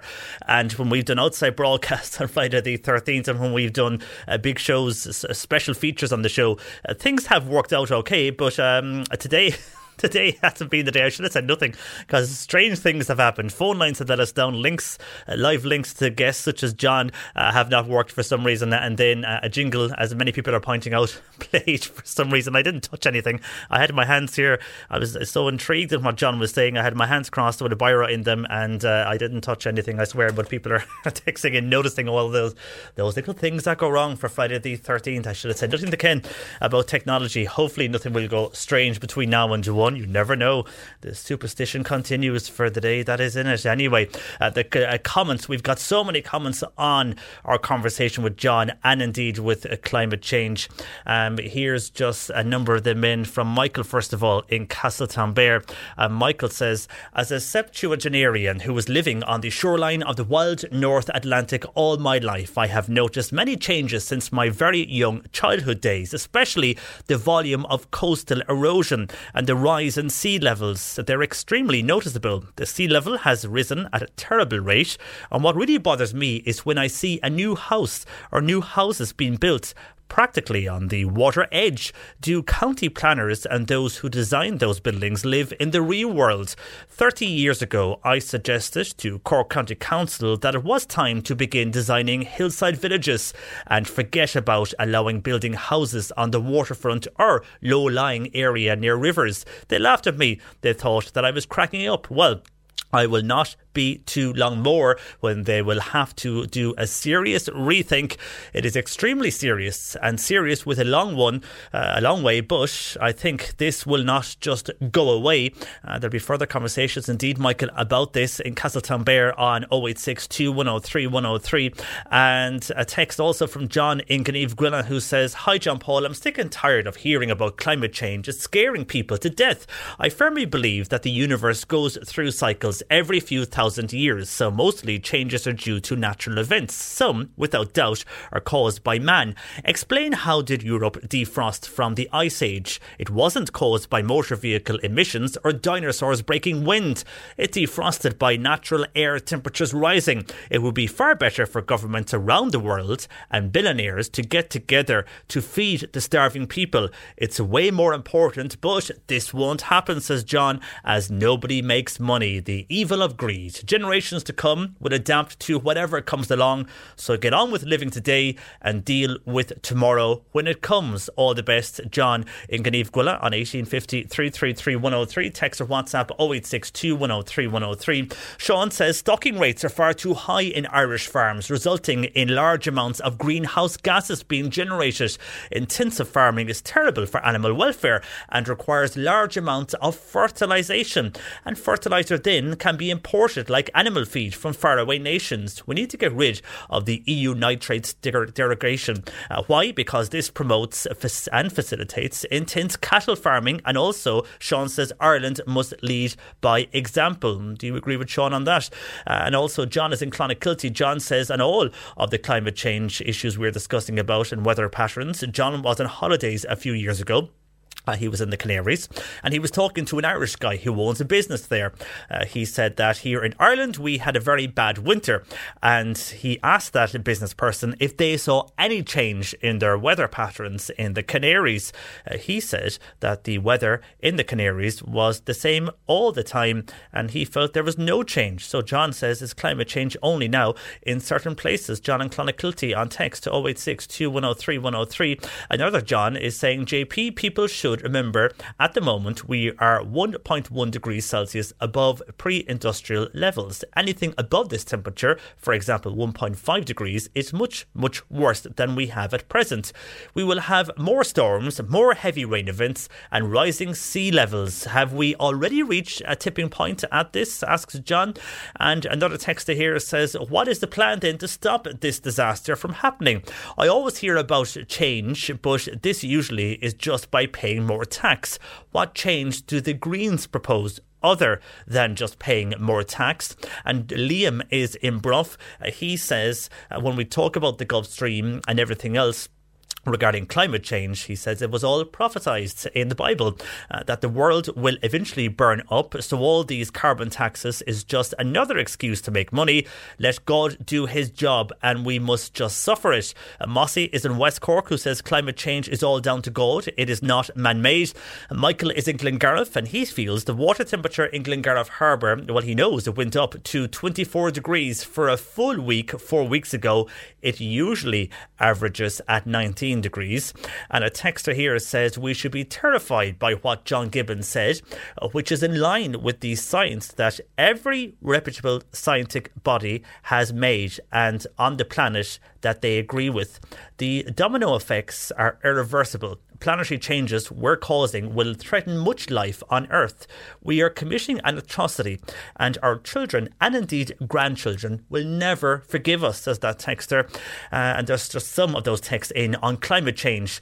Uh, you can uh, keep those coming if you wish. 0862 103 103. It's something I'm sure we'll continue to talk about uh, over the next number of weeks on the show because it certainly is not going away. And thanks to John for uh, joining us there and going into detail uh, on the impact of what could happen and indeed very interesting I found on the Gulf Stream and the potential collapse of the Gulf Stream and, and what that does mean for us here in Ireland. On something totally different, Mike in Bantry says, Hi JP, I've noticed a lot of people cycling on footpaths over the last while. Are they covered? Is this legal? Well, I'm not too sure if it's legal. I think it's actually illegal for bikes to be on footpaths, but I'm not too sure if that is everywhere or was it just a bylaw I saw when we were researching that a number of uh, months ago. But overall, I find sometimes maybe cyclists are safer on footpaths because if you look at some of our, our roadways, be that if you're wherever you are in the city or in rural areas, uh, sometimes I feel the way the roads are and the way you might have a cycle lane that can just stop and disappear, and then there's nowhere else for the cyclist to go, and you have fast moving traffic uh, on that roadway. Uh, sometimes it can be safer for cyclists to be on the footpaths if the pedestrians. I mean, you see the cyclists coming, so you can make way. Uh, but I think I don't know if it's an overall law or was it a bylaw in some areas, it is illegal. Uh, but as I say, it can be safer then for the cyclist to be on the footpath rather than being on the roads most of the time, if not some of the time. Anyhow, thanks, Mike and Bantry, for your text. And we mentioned about the flags earlier and uh, people asking people to get their flags out uh, and support the Cork team. who We were speaking about tickets earlier, and indeed uh, what's the week ahead for Cork G and what they're organising and they're looking to get the the various parts of the county involved uh, in putting out the Cork flags. Kathleen Hurley uh, says Guineys window on Oliver Plunkett Street is done up lovely, and it's all done up in the red and white. So well done to them there in Oliver Plunkett Street in the city centre. And of course, we're asking you to get involved. If you uh, decorate your house in a creative style, or indeed your business, we will give you 500 euros. Text or WhatsApp will WhatsApp in the picture uh, of your home or business to us 0862 103 103. Uh, we will be displaying them on the C103 socials and indeed on the C103.ie website across the next week. And we'll be getting in contact with you because the winning prize for a best dressed house in the Cork colours or the best dressed business, uh, whatever creative activity you are doing to your business or indeed your home, the best one uh, will win 500 euros for the house and the business. We'll choose that next Thursday evening. So get creative over the weekend and you can check out some of those photos we'll be putting up on the C103 socials and indeed on c103.ie. And hi to John Fuller of the Kanturk Community Council. He just wants to let people know, bingo players know, that the proposed bingo at the Mark Grounds in Kanturk this Sunday afternoon is cancelled. So he said, let people know that. So thank you, John, uh, from the Kanturk Community Council. On the way, uh, we'll be hearing in our series of Cork versus COVID how the vaccination rollout has instilled confidence in many uh, businesses, including a group of businesses on French Church Street in the city centre. We'll hear that next. The C103 Cork Diary. With the new Explore Cork app, a Cork County Council initiative featuring over 850 places to see and things to do. Kildorrery Drive-In Bingo, that's going to be held uh, this evening at 8 o'clock in the Creamery Yard. And tomorrow, Timoleague Drive-In Bingo goes ahead at 4 o'clock in the Community Sports Field. The gates will open there at 3 o'clock and books are available on the day. And two historical events are taking place in Macroom as part of Heritage Week there. You can meet at the former Church of Ireland and that's on Castle Street in Macroom. Croom that's going ahead this Sunday and Sunday week from 2 to 4.30 but you need to pre-book and that can be done by ringing 086 8789 891. And a coffee afternoon is going to be held in aid of breakthrough cancer research. It's going ahead in the garden of Kathleen Finn's house in Cork McSherry. That's going ahead this Sunday from 2 to 6 pm. The house will be signposted from both the village of Cork Mac and indeed from Barry Road. Want to know what's happening in Cork? You're in the right place. This is Cork Today on C103. And our bonus bingo giveaway with thanks to the NCBI and C103 bingo. We gave you three numbers earlier number 9, number 24, and number 35. We asked you to combine the total of those, which gives you 68. Text in or WhatsApp your name. And Pat Hobbs in Waterfall did that. Ballinora in Waterfall. Hello to you, Pat. You were in the draw. We'll make the draw uh, between now and 1, where you could win yourself a 400 euro hotel voucher uh, to be used at any of the Clayton or Maldron hotels right across this country. With thanks to the NCBI and C103 Bingo, you can play and get details on our website c103.ie or by simply clicking on the C103 Bingo logo on our website. Uh, the overall winner uh, we will reveal between now and one. And we mentioned a cyclist on footpaths, uh, Trisha. It was in Blackpool earlier. Uh, she has limited mobility, and this morning, while she was walking with her dog, uh, going to the shopping centre in Blackpool, a cyclist came up behind her and got between her and the dog on the footpath. Uh, but she went careering into her shoulder and did not even stop to apologise. So she doesn't agree with a cyclist on the footpaths. And Mike uh, making that point earlier, uh, if it was legal or not. And he's noticing them when I was saying sometimes it's safer for the cyclist to be on the footpath rather than the roadway because some of our roads aren't equipped to deal with cyclists and have cyclists and motorists side by side. Anyhow, Trisha in Blackpool, uh, her I suppose, incident this morning uh, regarding her on the footpath and the cyclist. Uh, hopefully, you were okay, Trisha, in Blackpool on, on to Burnley, 1850 333 103. We're going to the movies with Mark very shortly, but first, it will continue our series of Cork versus COVID and I mean, we all know it's been a very turbulent few months uh, for businesses going back to the first lockdown last March. Now, the rollout of the vaccination programme has instilled confidence in many, including a group of businesses and business owners on French Church Street in the city centre. Blue Nile Lifestyle is the focus of this week's Cork versus COVID, and our reporter, Mairead Tuig, paid a visit. Let's get down, let's get down to business. Blue Nile Lifestyle opened its doors in recent weeks, and director Khalid says they offer something for everyone. And I know since the day I came to the place, I know what I want in this building exactly. I want the beauty salon, I want the hair salon, I want all this together in one place. And those build community. 100%. I believe those people that are all connected, you know, like fitness and beauty and modeling and photography and music. The building on French Church Street in the city houses a beauty salon, barbers, a music studio, gym, and photography studio, with more set to be added, including shared workspaces. Khalid says it's important to believe in yourself. I want to have something just new, 100% new. I've been thinking, I've been thinking, I've been working hard also at the same time. I want to have uh, different type of things. I want to build a community at the same time. It's work. It's 100% It's work for me, but it's hard. Like, you know, if you believe in yourself, you always go for what you believe. David of David AK PhotoX Photography Studio says the new location is great. Business has moved forward in terms of the restrictions of ease now, which is great.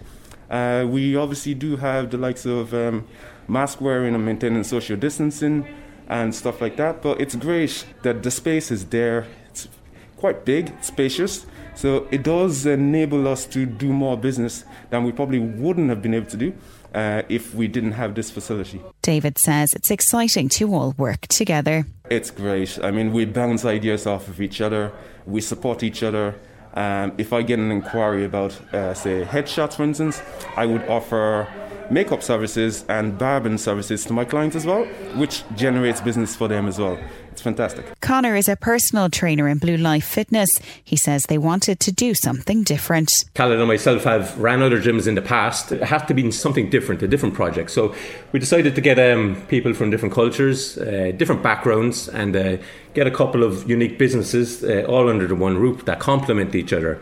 And that's basically what we we decided to do to stand out from the rest. That was the the, the main uh, objective. Connor says everyone is welcome at Blue Nile Lifestyle. From all the businesses going from different countries, different cultures, different outlooks, and we're all together working together as one, as a as a family almost. And we want people to see that. So no matter you know who you are, um, you come in, you're going to feel very welcomed there. You're going to get the smile faces. Uh, everyone is positive here. It's a nice vibe in the building, and uh, I'd say to anyone, come in, have a look for yourself, uh, and you'll get that vibe, and there'll be something here for you. Yoga teacher Sinead says there's a really nice atmosphere. It is, yes, a good energy and a good vibration between people, and we're all connecting and helping each other, which is really nice. Sinead says the location is ideal.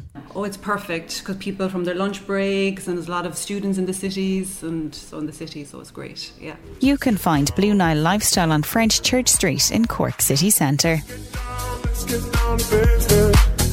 And thanks to Maria there and her visit to French Church Street and how indeed businesses are now reopening and the confidence is back in business there in that part of the city, as it is indeed in many parts of the county also. And we'll have more from Cork versus COVID next week on the programme. Now, earlier on and indeed across the week, we were giving you a chance to win a fabulous hotel stay with our bonus bingo giveaway. Thanks to the NCBI and C103 Bingo, your chance to win a 400 euro hotel voucher uh, that can be used in any of the Clayton or Maldron hotels right across the country. If you want full details on how to play C103 Bingo, go to our website, c103.ie, and click on C103 Bingo. Uh, we have our five contestants. They are all in the draw now here. So today, of course, earlier on, we were in Ballinora with Pat Hobbs and Waterfall. He was our qualifier. Also, we had Elma Downey from Knocknavan. Uh, we had Natasha O'Leary and Clonakilty, Geraldine Sexton and Cobh, Sinead Toomey, Macroom, and again today, uh, Pat Hobbs in Waterford. They're all now gone in the draw. We're going to make the draw now here, and we're going to make a phone call to see who will be going along and winning that voucher. You can go anywhere in Ireland. Uh, where will we go? Let's go here. I uh, wonder, uh, hopefully, now this person answers the phone. Uh, we get a, a winner on this Make Someone's Friday. Hello.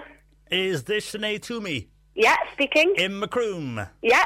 Hi, it. Sinead. It's John Paul here at C103. How are you keeping today? I'm very good. How are you? I am fine. How are things in Macroom? Is the sun shining? Yeah, it's a beautiful morning. That's good. Will you have a, another nice day now, hopefully, because you entered our competition during the week uh, with the NCBI Yeah. and C103 bingo. You texted in the answer for those three numbers we gave you, and you were in the draw to go along uh, to win a 400 euro hotel voucher that you can use at any Clayton or Maldron hotel right across the country. Is there anywhere you'd like to go, uh, Sinead, or maybe a city break you'd like t- to take? Anywhere at this stage, to be honest. well, Sinead, you can go. You've won the voucher. brilliant. Thank you so much. no bother at all. Uh, wherever you decide to go, Sinead, enjoy that. It's a 400 euro hotel voucher for the Clayton or Maldron Hotel, and it's with thanks to the NCBI and C103 Bingo. Enjoy wherever Thank you end up. Enjoy much. spending it. Thank you. Bye. And take care, Sinead. There, our winner of the competition, Sinead Toomey from Macroom. The movie review on C103 with the Cinemax Bantry. Get back to the real cinematic experience. The movie review on C103 with the Cinemax Bantry. Get back to the real cinematic experience. And Mark Malone joins us as usual on a Friday afternoon. Hi, Mark. Hi, John Paul. And you went along, and this is a, a real comic feel to this, I feel. It's Hitman's Wife's Bodyguard. Let's have a very quick trailer first. Get ready for the good, I promised my therapist no bodyguarding. the bad, tick tock, and the baddest. We're trying to have a baby. God have mercy on our souls. Okay, Mark, there's a good lineup in this by way of cast, isn't there? But just tell us what's this about first.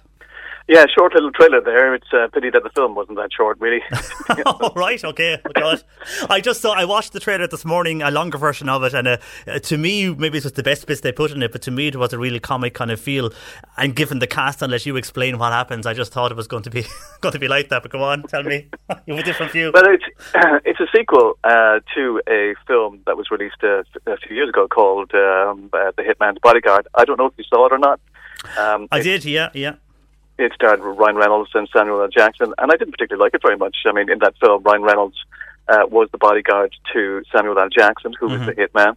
They didn't particularly get on very well at the start of the film, but uh, as the film kind of progressed, uh, you know, they began to kind of warm to each other.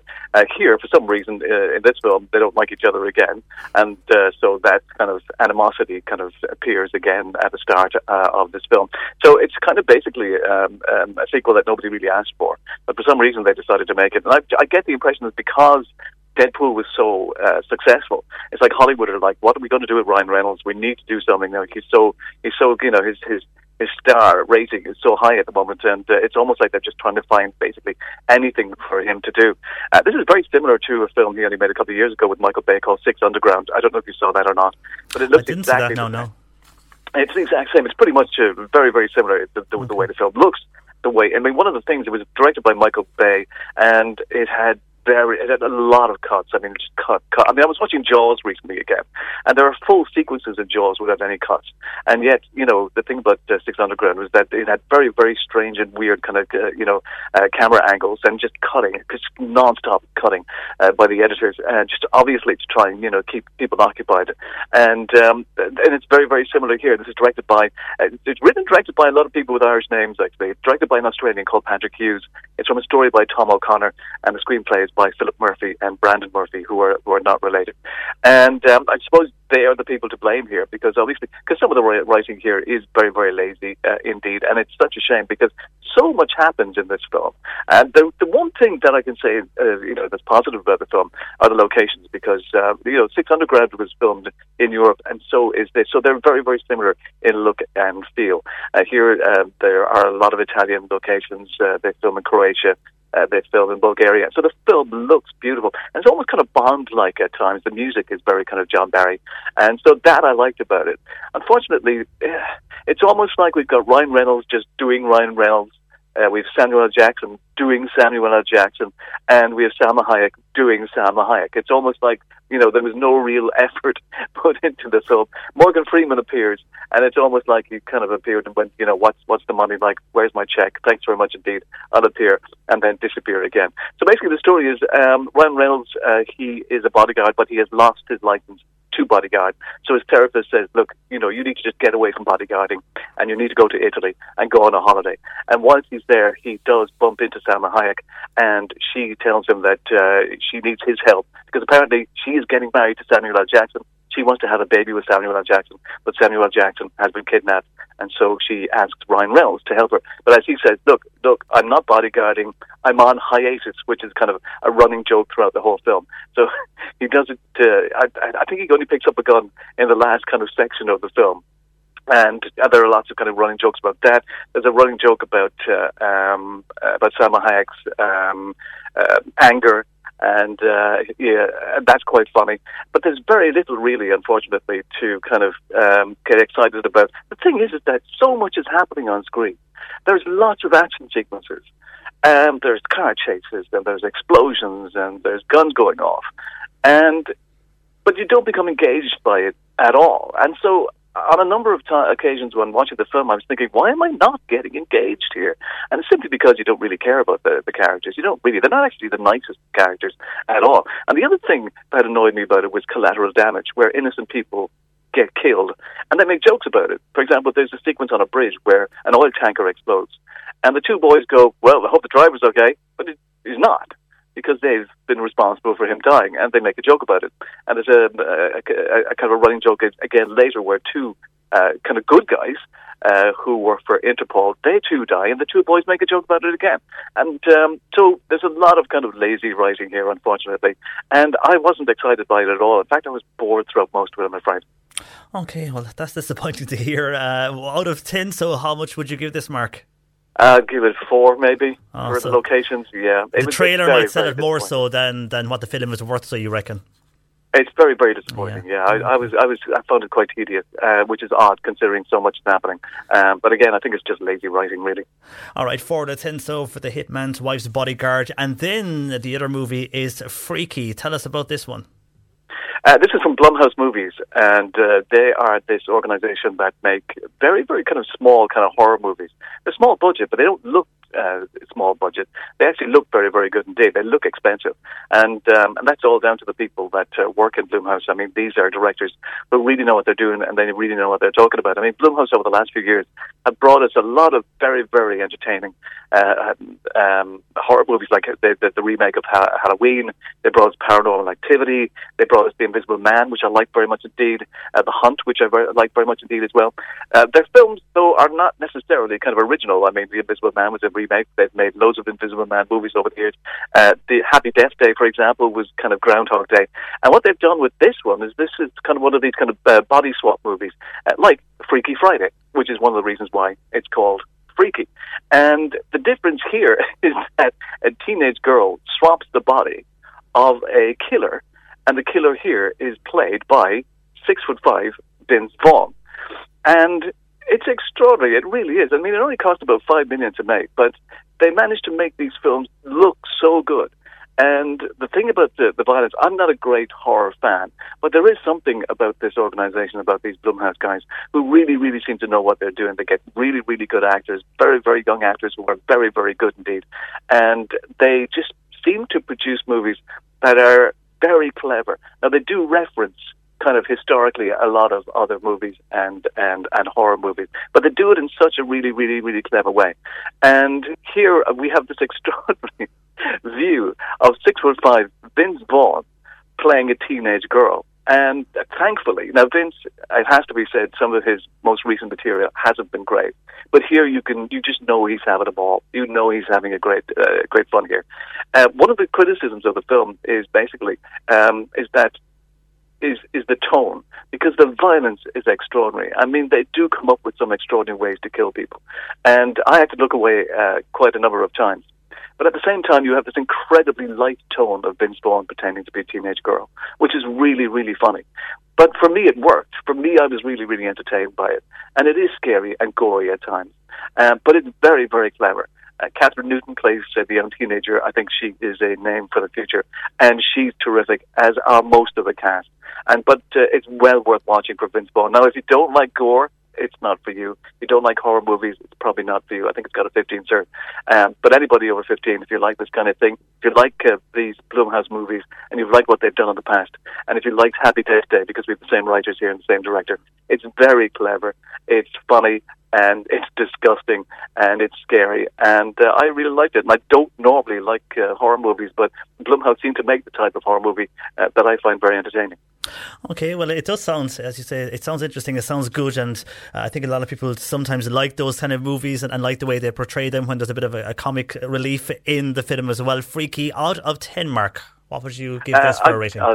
I'll, I'll give it a healthy nine. Oh, wow, that's good. Nine out of ten. Okay, so Freaky, nine out of ten, and Hitman's Wife's Bodyguard, four out of ten. Mark, uh, thank you for that, and we'll chat to you next week.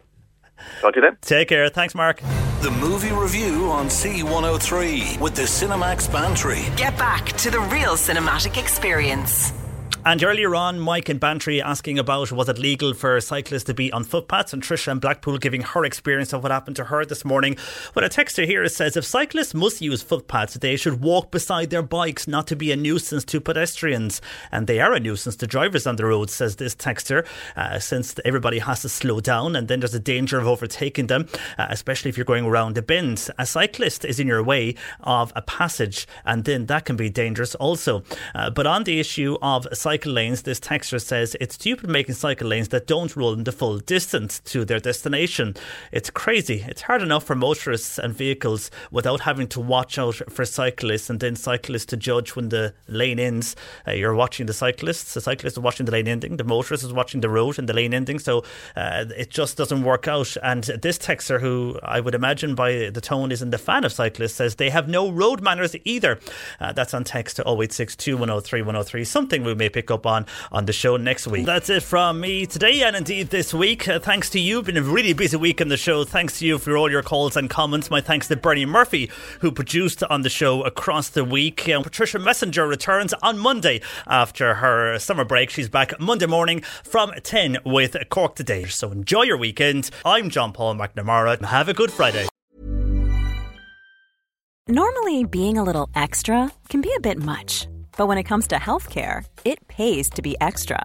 And United Healthcare makes it easy with Health Protector Guard fixed indemnity insurance plans. Underwritten by Golden Rule Insurance Company, they supplement your primary plan, helping you manage out of pocket costs without the usual requirements and restrictions like deductibles and enrollment periods. So when it comes to covering your medical bills, you can feel good about being a little extra. Visit uh1.com to find the Health Protector Guard plan for you.